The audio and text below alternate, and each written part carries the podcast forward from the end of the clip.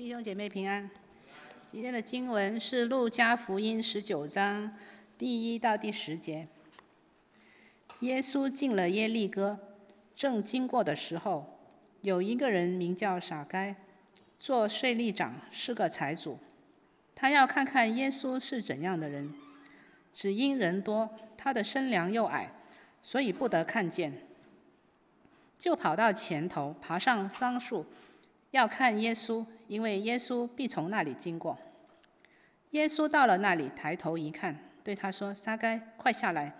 今天我必住在你家里。”他就急忙下来，欢欢喜喜地接待耶稣。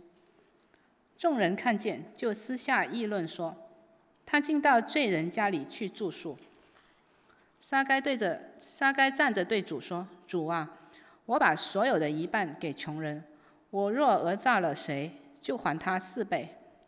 耶稣说：“今天救恩到了这家，因为他也是亚伯拉罕的子孙。人子来为要寻找拯救失丧的人。”阿门。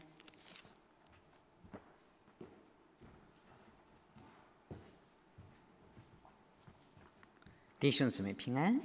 好，我们首先低头祷告。亲爱的天父，感谢你，我们赞美你。每一次我们来到你的面前来敬拜你，给我们的心里带来了何等的欢喜快乐。主，我们感谢你，你是我们的生命，你是我们的一切，你是我们的荣耀，你是我们的所有。主啊，我们谢谢你，谢谢你在这茫茫的人海中拣选了我们，拯救了我们，要把天国那个极丰富的荣耀要赐给我们。主啊，我们谢谢你。我们每一个来到这里的弟兄姊妹，都是多么蒙福的人！主啊，我们谢谢你。我们知道有永生那样荣耀的盼望在等待着我们。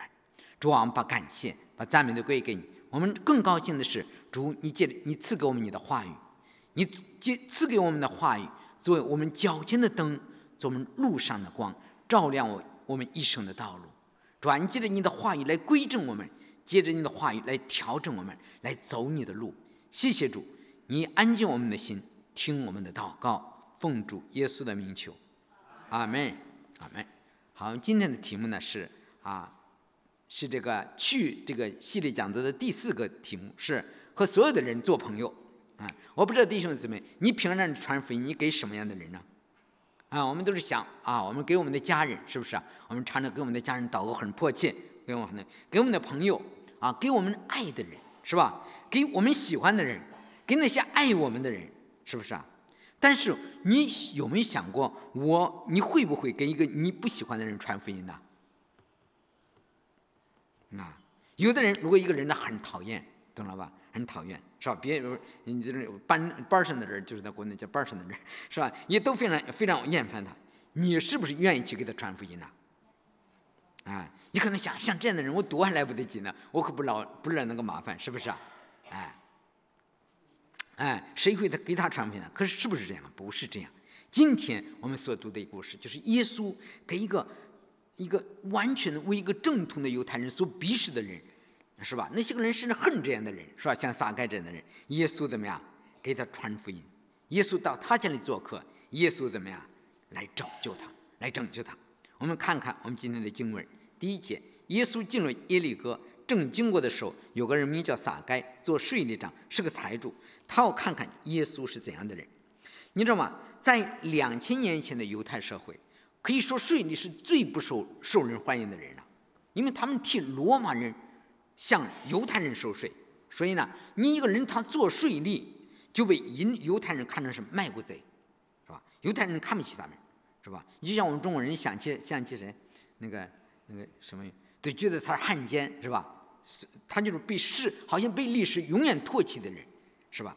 但是呢，所以犹太人瞧不起他，犹太人认为这个税吏是犹奸，是吧？哎，可是撒该呀，他不仅是税吏，他是什么呀？他税吏长，懂了吧？他可能统管这个耶利哥城所有的税务，懂了吧？所以呢，他为这个犹太人所鄙视。你知道耶利哥呢？它是位于从耶路撒冷向东方的重要的一条贸易路线上，可以说耶对在耶利哥来收税啊，是个非常有丰厚的收入，因为格里哥格里耶利哥是个大战，你知道吧？他不用亲自去收收税，这个撒撒他因为他是税这长啊，他雇着人来收税就就够了，你懂了吧？你想想他在这这么一个大城里啊，做大城里的税务局里，做做当局长，你说他有有他缺钱花吗？是不是啊？他缺，你知道他坐在办公室里，那个钱财就源源不断的进入他的腰包里，懂了吧？你知道撒该呀？他住在大城市，他有很多钱，他也去过很多地方旅游，你知道吧？但是呢，他并不是过着在我们人想来，有个有钱有钱的人就过的是完美无缺的生活，那没有，他可能很孤独，你懂了吧？很孤独。像他这样的人，没有人喜欢他，懂了吧？哎，他除了跟其他的税吏交往以外，交往以外，也没有人会跟撒该做朋友，他几乎没有什么社交的生活，懂了吧？嗯。嗯，那个时候说，人们在街上都会冲着他骂他，你懂了吧？啊，冲着他大叫，没有人要求他说你来来参加我们的聚会吧？你想会不会有人来带领说你参加聚会啊？不会，懂了吧？像他这样的人，他也从来不不去会堂，他也不能去会堂。你说会堂里那人都太圣洁了，是不是？会堂里的人都是品德高尚的人，谁会接纳他？是不是啊？可是我们今今今今天的想到，耶稣这么一个圣洁的神，竟然会降卑屈尊到一个被人厌恶的家里人去做客，对撒该来说是一个多么大的恩典。你说吧，耶稣干什么呢？耶稣这时候正在从一经过耶利哥前去耶路撒冷的路上，他要在耶路撒冷会被捕、会受审、被钉在十字架上，他要去受难，懂了吧？可是，在受难之前，他还想到在耶利哥的税关上怎么样，有一个迷失的羔羊，有个迷失的羔羊。哎，所以这时候呢，这时候撒该啊，他是个财主，你知道吗？但是呢，撒该呢，这时候他想看看耶稣是什么样的人。我们不知道，你想撒该为什么他又想看耶稣呢？也许是因为好奇。你懂吗？这时候耶稣啊，已经在犹太啊，已经大名鼎鼎了。嗯，所有的人都在谈论耶稣的事情，懂了吧？可以说他想见见这么一个名人，啊，也许他听说过耶稣常常跟那些个没人喜欢的人做朋友，跟他们一起吃饭，关怀他们。啊，也许是他听说耶稣还能赦免人的罪，对吧？耶稣常常说：“我赦你的罪赦免了。”他挣的这个黑心钱太多了，懂了吧？他良心不安，也许耶稣能够能够帮助他。你说为什么他想他想见耶稣呢？我们不知道啊。你知道，不要以为啊，撒该抱着他的钱罐子，每天就可以过着天堂的幸福生活了。没有的。不要以为那些人有了钱就没有什么不需要了，不是这样的。在这个世界上，没有一个人过着完美无缺的幸福的生活。物质钱财并不能填满一个人虚空的心灵。一个人如果他的心里没有神，他永远是虚空的。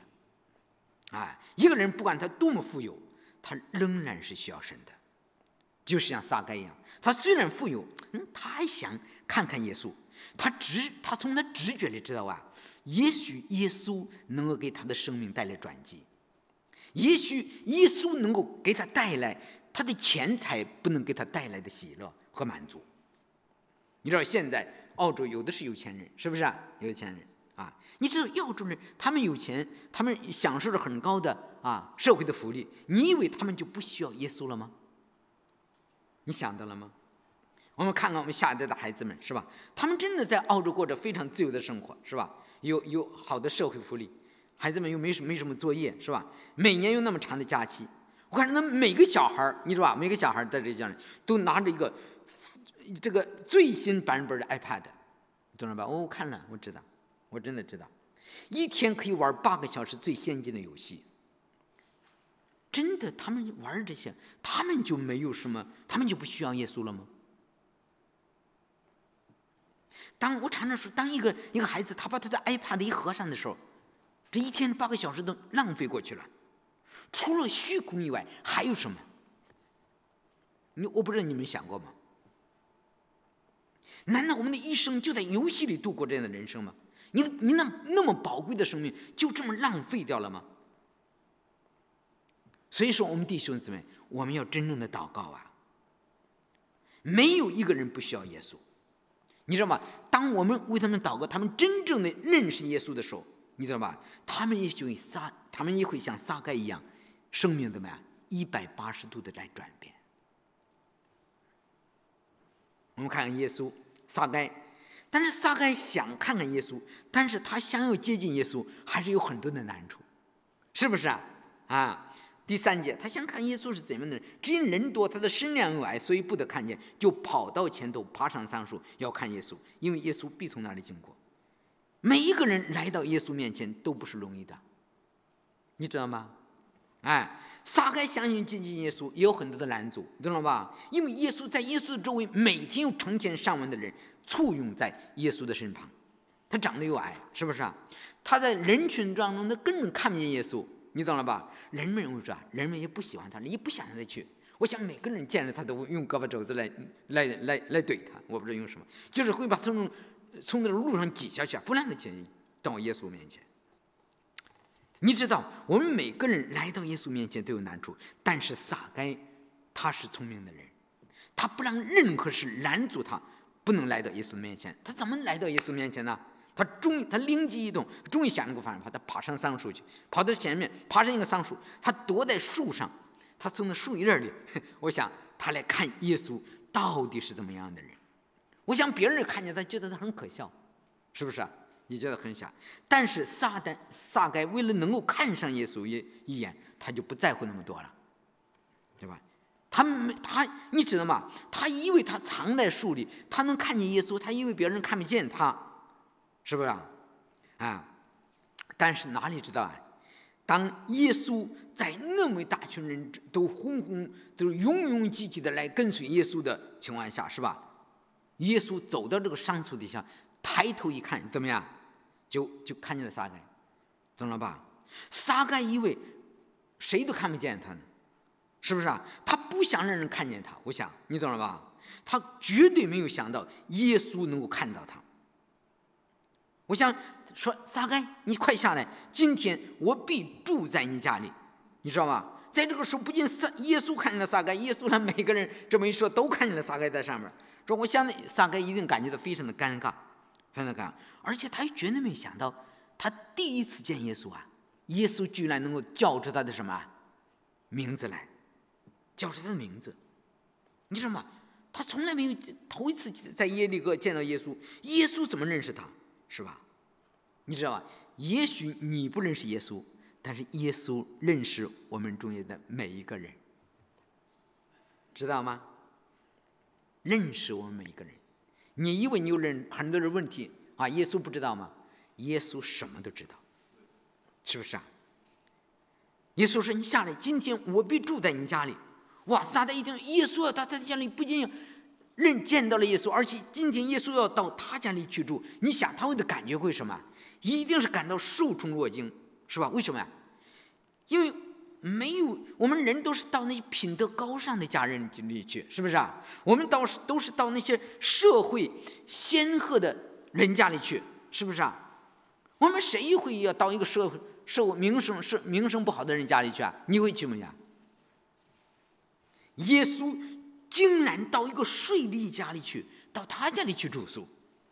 我想撒该这时候真的被神的恩典怎么样震慑了。我用只能用这个词，懂了吧？撒该在那一天，他经历到了神什么叫恩典，是他这个人不配得的恩典。像我这样的人，谁会到我家来住宿？而耶稣竟然接纳我这样的人，而且怎么样，要到我家里来？我想撒旦也是一定是兴奋不已啊！他一路小跑把耶稣领到他家里去。我想那一天啊，他一定是摆出最好的范式来，来接待耶稣和他的门徒。你知道吧？耶稣那一天睡在那个五星级的宾馆里了，懂了吧？享受五星级宾馆的待遇啊，你懂了吧？可是你知道耶是耶稣是最世界上最快乐的人，不是？那一天撒该却是这个世界上最快乐的人，是吧？他收税这么多年，挣了这么多钱，但是他没有，从来没有像今天这样快乐过。为什么？耶稣住到了他的家中。一个人他能够来服侍耶稣，懂了吧？一个人真正的快乐不是在乎他挣了多少的钱，而是他能够有机会怎么样来服侍耶稣。你知道吧？耶稣这么做，不仅是让撒该吃惊啊，就让所有的人也都感到疑惑，你懂了吧？那众人看见都私下议论说，他竟然到罪人家里去住宿，你懂了吧？是不是啊？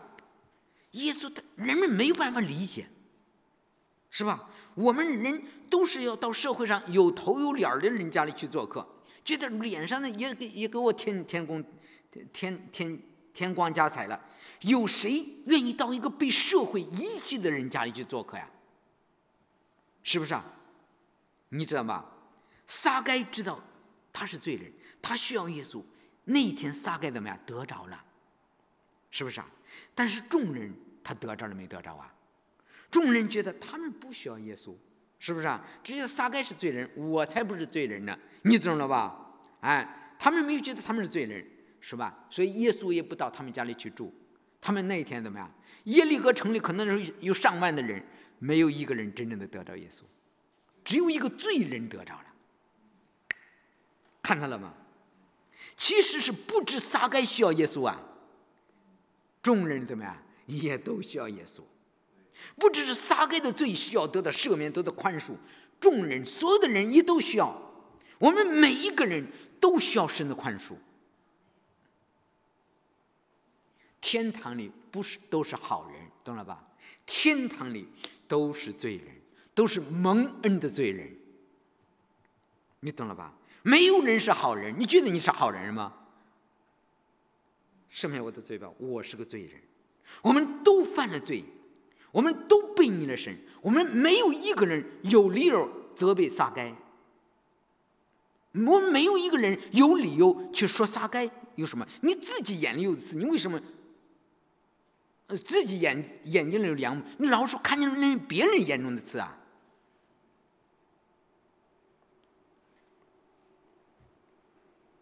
我们每一个人都是罪人，我们都如样走命。现在神呼召着我们每个人来回转，来归向他。天堂里都是罪人，都是被神赦免、罪得赦免、蒙恩的罪人。你懂了吧？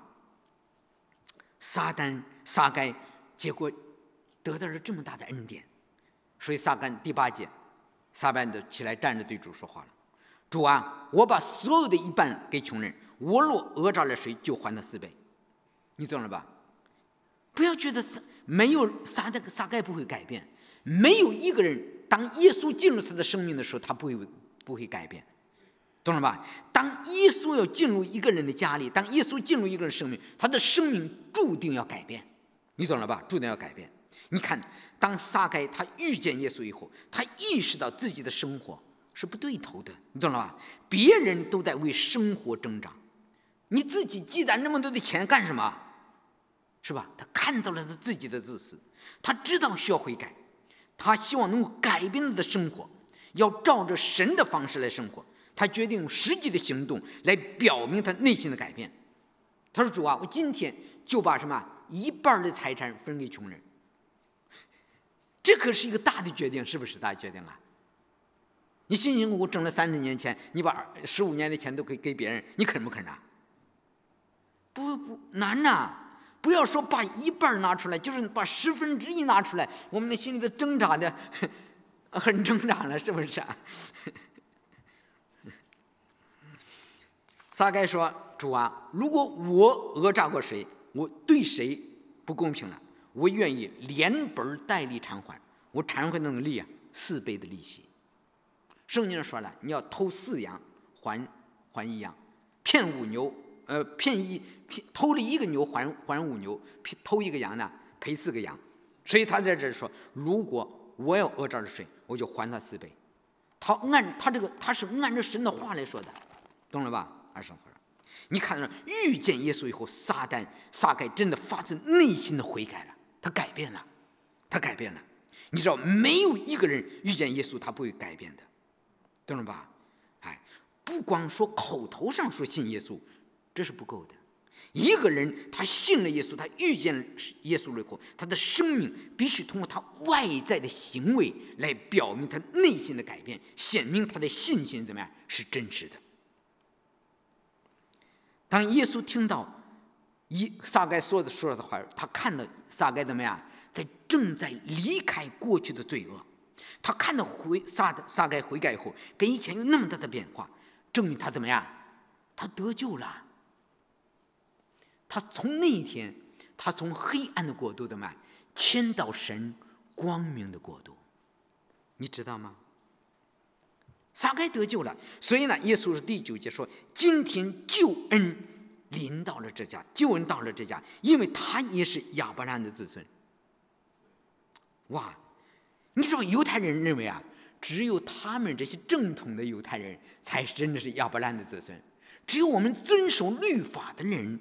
才是亚伯拉罕的子孙，是不是啊？当他们听耶稣说“哇，这个撒该也是这个亚伯拉罕子孙”的时候，你知道吗？他们一定感到很惊奇，这么可恶的家伙，他还是亚伯拉罕的子孙，是不是啊？你你懂了吧？你说吧？但是神的救恩就是这么大，神的救恩要领导一切相信的人，不管他的职业是什么。不管他在社会上有没有地位，不管他过去有多少不光彩的历史，神怎么样？转眼不看，神看的就是你是不是对耶稣有真正的信心，就是这么简单。犹太人常常认为，哇，只有遵守律法，我每天进食两，呃，每周进食两次，所献上的都献上十分之一。啊，我我我去按照律法市场每这一条条去做，我才是亚伯拉罕子孙，你知道吧？这是对就业的误解。真正亚伯拉罕的子孙是呢是什么？是谁啊？是那些与亚伯拉罕有一样信心的人，是不是啊？加勒加勒泰说，三章七节说，你们要知道，那以信为本的人就是亚伯拉罕的子孙。以信为本的，根本不是以行为成义。你知道吗？真正的子孙是跟亚伯拉罕一样有信心的人。撒该过去曾经迷失过，他是世上的罪人，他是神的敌人。现在他相信了耶稣，是吧？他高高兴兴的接待他，他现在成了耶稣的朋友，成为神的朋友，他得着了神的救恩，他才真是亚伯拉罕的子孙。而那些不信的犹太人呢？他们不是，你懂了吧？神看你的信心比什么都重要，不是在乎你的血统，不是在在乎你的行为。神不看你的背景，不看你过去的生活方式，你只要凭着信来到耶稣的面前，你所有的罪都可以得到赦免。神的恩典就这么大。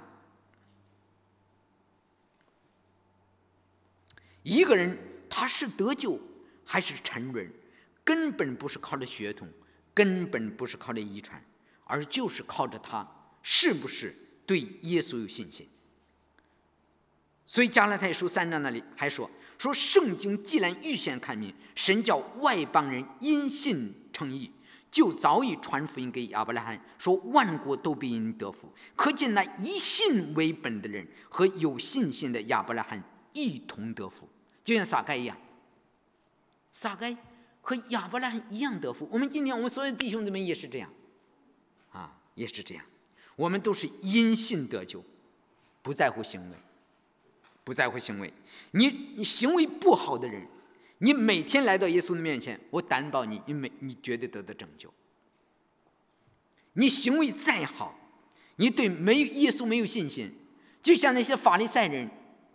就像那些个税税吏，就像那个，就像那些个啊，那些个呃会，就是圣殿里那些个祭司，他们天天在神面前，懂了吧？天天给神献祭，他们离神多么近呐！他们能不能得救啊？没有啊，得不了救，因为根本不是靠他的行为。一个神，一个人离神再远，只要他。对神有信心，这个信心可以把距离从十万八千里拉到没有任何的距离，你懂了吧？如果你对耶稣没有信心呢，你即使每天在耶稣那里，在在神殿里给神献祭，也没有用，也没有用，因为得救与行为没有任何的关系。信心是不看行为的。你你还记得在路加福音第七章里，那里有个法利赛人西门，西那个西门有地位有钱财，他有钱，他他是一一家里很富有，他请耶稣到他家里去做客，你懂了吧？让耶稣做客，但是他怎么样？他没有得救啊，是吧？为什么？他对耶稣没，他不会相信耶稣，他甚至怠慢耶稣。可是，在坐席间来了一个名声不好的女人。她可能从前是街头的女人，但是她她自己感到自己的罪，她自己啊，她站在耶稣的那个那那个后背后哭，她的眼泪湿了耶稣的脚，她自己用自己的头发去擦，她给耶稣的脚上抹上膏油，他就是这样相信耶稣怎么样？他得救了，他的罪，耶稣说：“女儿，你的罪赦免了，平平安安的回家去吧，你的信救了你。”耶稣寻找的就是那些对他有真正信心的人呐。我们每一个人都是靠着神的恩典得救。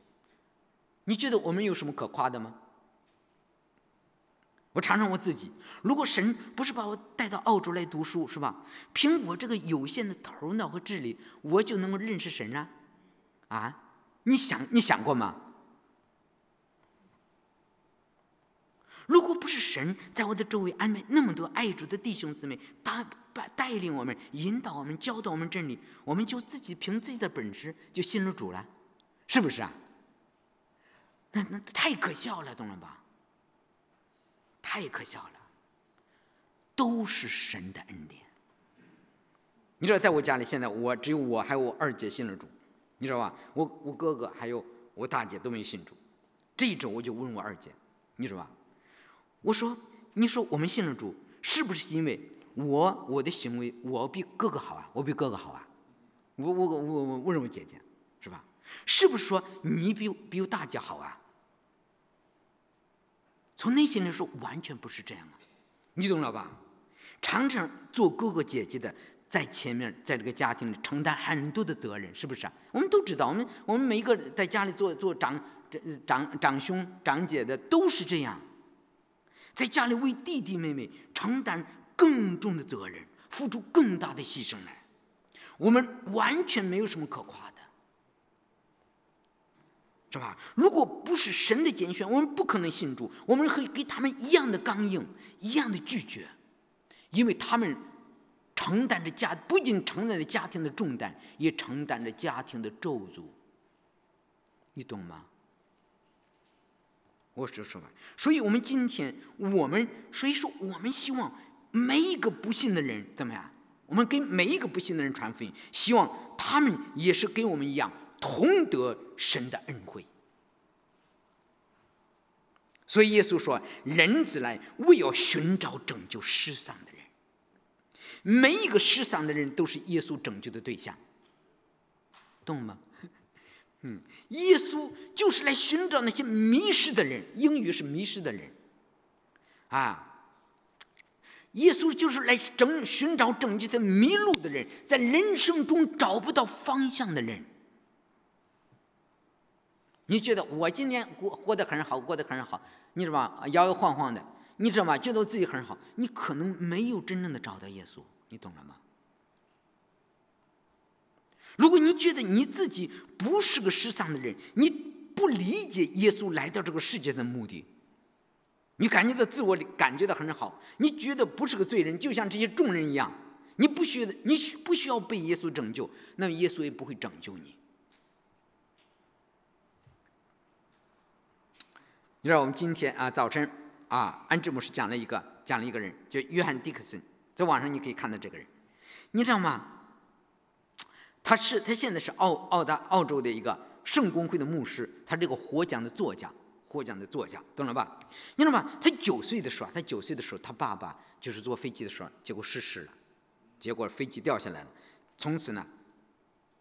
我想，在这个小孩子心中，为什么他爸爸的飞机失事？你懂了吧？你想，他从此以后就在这个单亲的家庭中长大，你说他能够能够长得正直吗？我很难，是吧？他说我九年级的时候，我和我的朋友们都是班上的小丑，就是故意给老师刁难的，你懂了吧？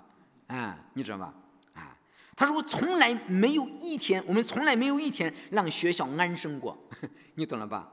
哎，我知道安迪，安迪去去去上学了，也是班上有的学生就是给老师那儿，你这别的学生都学不好，你懂了吧？真的就是这样，真的是有的人，他说我几，他说几乎没有一天，他这个没有做一件坏事不让老师抓得到，然后就是去罚站，懂了吧？你知道吗？他说我很好啊。我也不吸毒，我也不去偷车，但是呢，我只到商店里去偷点偷拿点东西，你懂了吧？哎，他说我学了五年的武术啊，学了中国的 martial arts，懂吗？中国的武术，然后呢，刻苦的练习，然后到了学校就就找那些弱者，怎么在他们身上试吧试吧，知道吗？来来练习，只要打伤几个人，哇，就让我自信满满，我觉得很有学校里每个人都知道我的名声了，你懂了吧？你想想，如果约翰·迪克森你是那个学校的老师，你会不会给他传福音呢？会不会啊？知道吧？这么调皮的那孩子，你你觉得你会对他心存盼望吗？他说啊，十五岁之前我从来没去过学校，根本不知道教会是怎么回事知道吧？我们家里没有一个人对宗教任何的宗教表现了任何的兴趣，没有，根本没有。啊，你更不说什么什么叫主日学，什么叫主日学，不知道什么是主日学，是吧？他说最接近宗教的一次，就是他参加了一个葬礼，你知道吗？啊，大概就在这个时候呢，一个圣经老师，一个女老师开始呢给他传福音，他就把他这些调皮的孩子接到他的家里去，给他什么，给他们做派，是吧？给他们给他们做澳洲的这些个这些个饭吃，叫他们吃了以后呢，来们给他们讲福音，他就被这个老师。的爱所吸引，他在那里听到了福音，知道说神愿意饶恕他一切的过错，让他的生命可以一个重新的开始。这个孩子们就改变了，十五岁从十六岁就改变了，懂了吧？他说像大多数的澳洲人一样，他说我直觉的感觉到我的生命中，除了啤酒和足球以外，可能还有什么更重要的东西。人生不是光天天喝酒踢球的。他说：“我预感到，可以通过跟随耶稣，我可以发现我的生命中更有价值的东西。”他说：“当我决定跟随耶稣，随着我的直觉走下去的时候，结果大大的出乎我的意料。”他说：“我发现了，在我人生中发现了比我期望更有价值的东西。耶稣拯救了这个。”约翰·迪克森，一个像这样叛逆的少年，他现在是一个是一个，他现在在一个啊，在一个大学里做做教授，懂了吧？做教授是一个牧师，每天都来传福音，他写了好多书，懂了吧？你知道吗？耶稣拯救像约翰·迪克森这样的人，他寻找拯救的那些罪人，那些无神论者，是吧？耶稣来到这个世界上。就是为了寻找拯救世上的人，这就是神对罪人的爱。你我们如果你要生活在耶稣所在那个时代，你会看到耶稣平常接触的人都不是社会上有脸儿、有有头有脸的人，懂了吧？耶稣所接触的都是病人，被社会遗弃的人，麻风病人，全身脏肮脏的人，不道德的人，税吏、妓女。都是社会低下层的人，所以正因为如此，所以法利赛人还有宗教领袖对耶稣跟这些人交往感到非常的厌倦，所以他经常指责耶稣说：“你看这个人，他竟然接待罪人，又跟他们一同去吃饭。”法利赛人还有这些税吏，他们永远不明白什么叫神的恩典，也不知道耶稣的使命，就是最后就是。他们把耶稣的嘛定了死罪，钉在十字架上。我们知道神的恩典是给所有的罪人，不管是杀人犯、偷窃的人、老是说说别人闲话的人，是吧？说流言蜚语的人、骄傲的人，是吧？吸毒的人，是吧？还有那些穆斯林、佛教徒，是吧？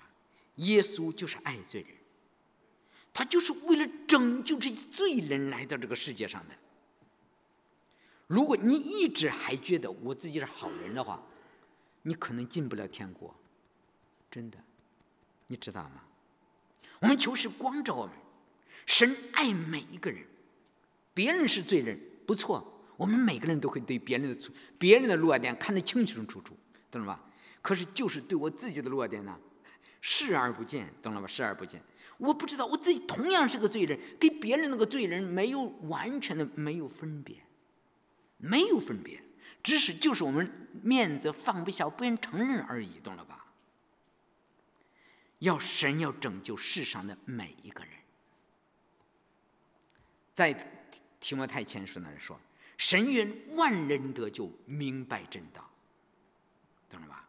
彼得前后书那里说，神愿不愿有一个人沉沦，乃愿人人都能得到拯救。今天神拯救了我们，怎么样？神愿拯救世上每一个失丧的人。神对每一个人的爱，其实都是一视同仁的。真的这样，我常常说，神的神的爱就像光一样，太阳的光一出来，所有的不管白的黑的山川树林、大地河流，是吧？我常常说，就连那些荆棘和棘藜，都一样的蒙受神的爱的光照，懂了吗？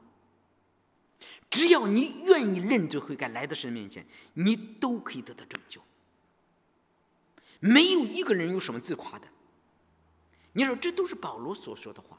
保罗深深的体会到什么是神的恩典。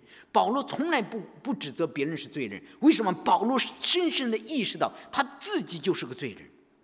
他曾经是逼迫教会的人。如果神的恩典不临到他，他是耶稣教会最凶狠的敌人。我这样上次说过。但是怎么样？保罗经历了神的恩典，是吧？正因为如此，保罗面对着逼迫、患难、生命的危险，他到处传福音。他为的是怎么样？让更多的人得到拯救。保罗在哥林多前书，他说：“我传福音原没有什么可夸、可可可夸的，因为我是不得已的。我若不传福音，我就有祸了。”他说：“我虽是自由的，无人辖管，然而我甘心做了众人的仆人，为要多得人。”你听啊，他说：“像犹太人怎么样？我就做犹太人，为要得犹太人。”像律法以下的人，我虽不在律法之下，还是做律法以下的人。为要得律法以下的人，像没有律法的人，我就做没有律法的人。为要得没有律法的人，其实，在神面前，我不是没有律法；在基督的面前，我正在律法之下。像软弱的人，我就做软弱的人。为要得软弱的人，像什么样的人，我就做什么样的人。无论如何，总要救些人。凡我所行的，都为福音的缘故，为要与人同得这福音的好处。你看到了吗？保罗跟所有的人都做朋友。他像什么样的人，他就开始做什么样的人。嗯，他不是变色龙，懂了吧？他目的是把神的恩典也借着这样的方式去给那些还没有认识的人，没有认识神的人。尤其是保罗和对那些你知道，保罗无论传福音，无论走到哪里，那犹太人跟着他的逼迫他呀。但是保罗怎么样？他说：“我可以有我的良心做见证，我有骨肉之亲，心里时常哀痛。就是如果我自己与世隔绝，我就是被与基督割裂。如果他们得救，我也愿意。你看到了吗？看到了吗，弟兄姊妹？不是说光给我喜欢的那些人。”去传福音。我常常说，如果你的你的心里如果有一个人你恨的人，如果你给他传福音，你就真正的有福了。那个你才是真正的跟随耶稣的人。因为神就是这样，神就是把他最对罪人的爱，把把他的爱给那些不配的人，给罪人。如果我们今天成了神的儿女，那么神在我们的身上怎么样？就有一个使命，使命干什么？让万民做出的门徒。所以说，我们今天教会的职责就是传福音给万民听，给社会上的每一个人来宣讲神的爱，把神的爱来传递给世上每一个人。因为耶稣来就是要寻找拯救世上的人，世上的每一个人都是世上的人，都是神要拯救的对象，不管是我们喜欢的人。还是我心里不喜欢的人，我们呢，在每一个社会里都有一些人，因为政治，因为不道德的行为，因为不好的生活方式被人嫌弃，人们不愿意接近他们。但是嘛，我们记住，神爱他们，是吧？他们也需要听见福音。我们不要让任何的成见让让我们拦住他们，不给他们传福音。你知道，神拣选了我们，是吧？神拯救了我们，我们要跟那些人做朋友，怎么样？把福音传给他们，祷告，让他们怎么样也能信主，也能蒙恩得救。好，我们低头祷告。亲爱的天父，感谢，感谢你这样的拣选我们在座的每一个弟兄姊妹。主啊，感谢你拯救了我们，求你把那个对罪人的爱赐给我们。主啊，求你开我们的眼睛，让我们看到我们周围的人的需要。主啊，求你拿起我们的心中那些个那些隔膜。主啊，拿起我们的成见，能够把神的爱带给世上的每一个人，尤其是我们不看好的那些人。主啊，让我们去跟他们做朋友，给他们传福音，主啊，让他们也能得到拯救。听我们的祷告，奉主耶稣的名求，阿门。